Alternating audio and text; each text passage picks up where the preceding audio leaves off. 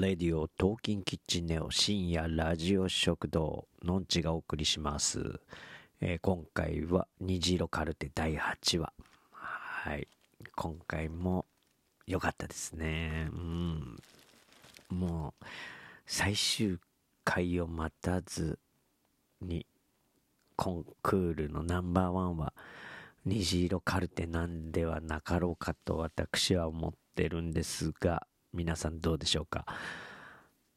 ねなんか巷のランキング見るとね1位から3位には入ってないですよね虹色カルテ。うん。いやね本当はこれはうーんかなりいいと思うんですけどね、まあ、第1話をどれだけの人が見てるかでランキングって変わっちゃう気がするんですけどね。うん。まあ今回もあの北村匠海さん、えー太陽くんがね大活躍の回でしたけどもやっぱりすごいいい役者さんですよね、うん、何回も言いますが、うん、今回は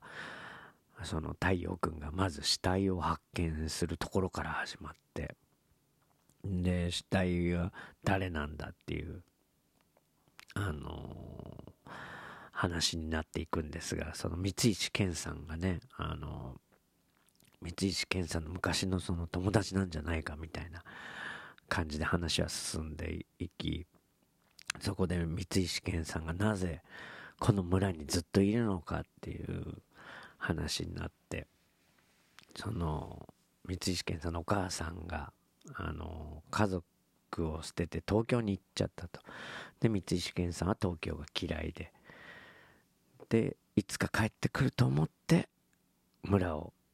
出ずにずっといるのかな？三石健さん。そんな感じの話だったんですけども、はい、そこでまあみんなで朝ごはんを食べるシーンがあるんですけど今回はみんなでそのご飯を食べるシーンがかなり長い時間使われてましたね。うん。これはこのなんでしょう。この脚本家岡田さんのなんか作る世界観なのかなって思うんですけれども一人一人の役者さんがなんか細かくいろいろやってるっていうこのシーンはこう見応えがありますよね。うん。ね三石健さんが喋ってるところをみんな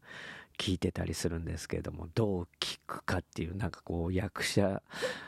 のなんか力量が見えるというかなんかなんかすごいいいシーンですよね。うん。一人はこうねちゃんと聞いてたり一人は聞いてなかったり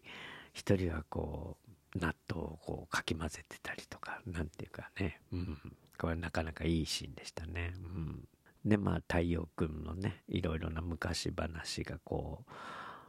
太陽くんのなんだ？人生がこう、うん、リンクしてなんかこう太陽くん心が綺麗だから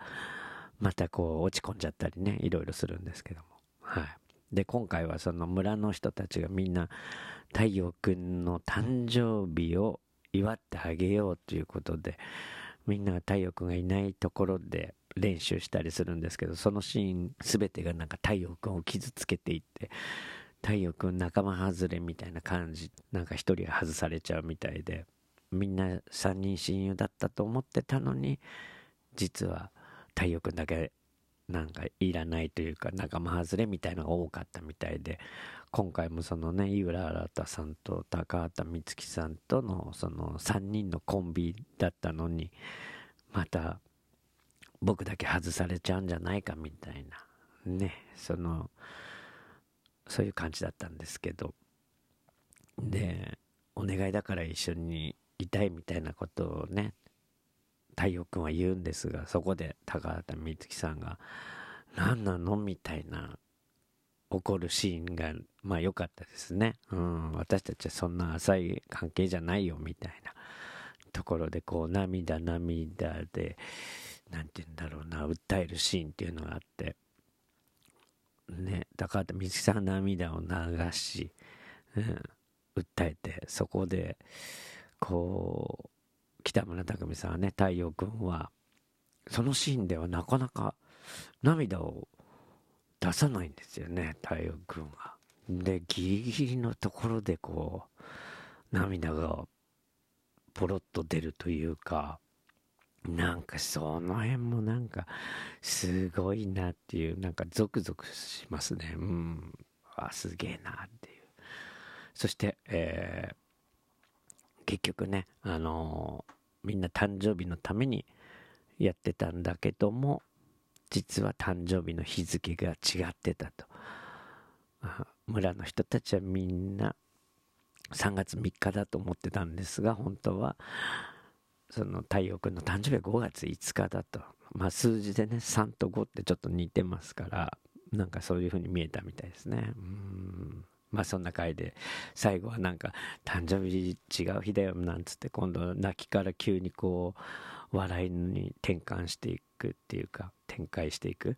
もうすごいなと思いましたね。うん。いや、いいドラマ。そして予告では、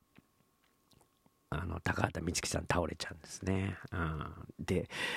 別れはいつも突然だからっていう、なんかこうテロップみたいなのが出てましたから、ね、最終回どうなることか、はい、非常に楽しみです。のんちでした。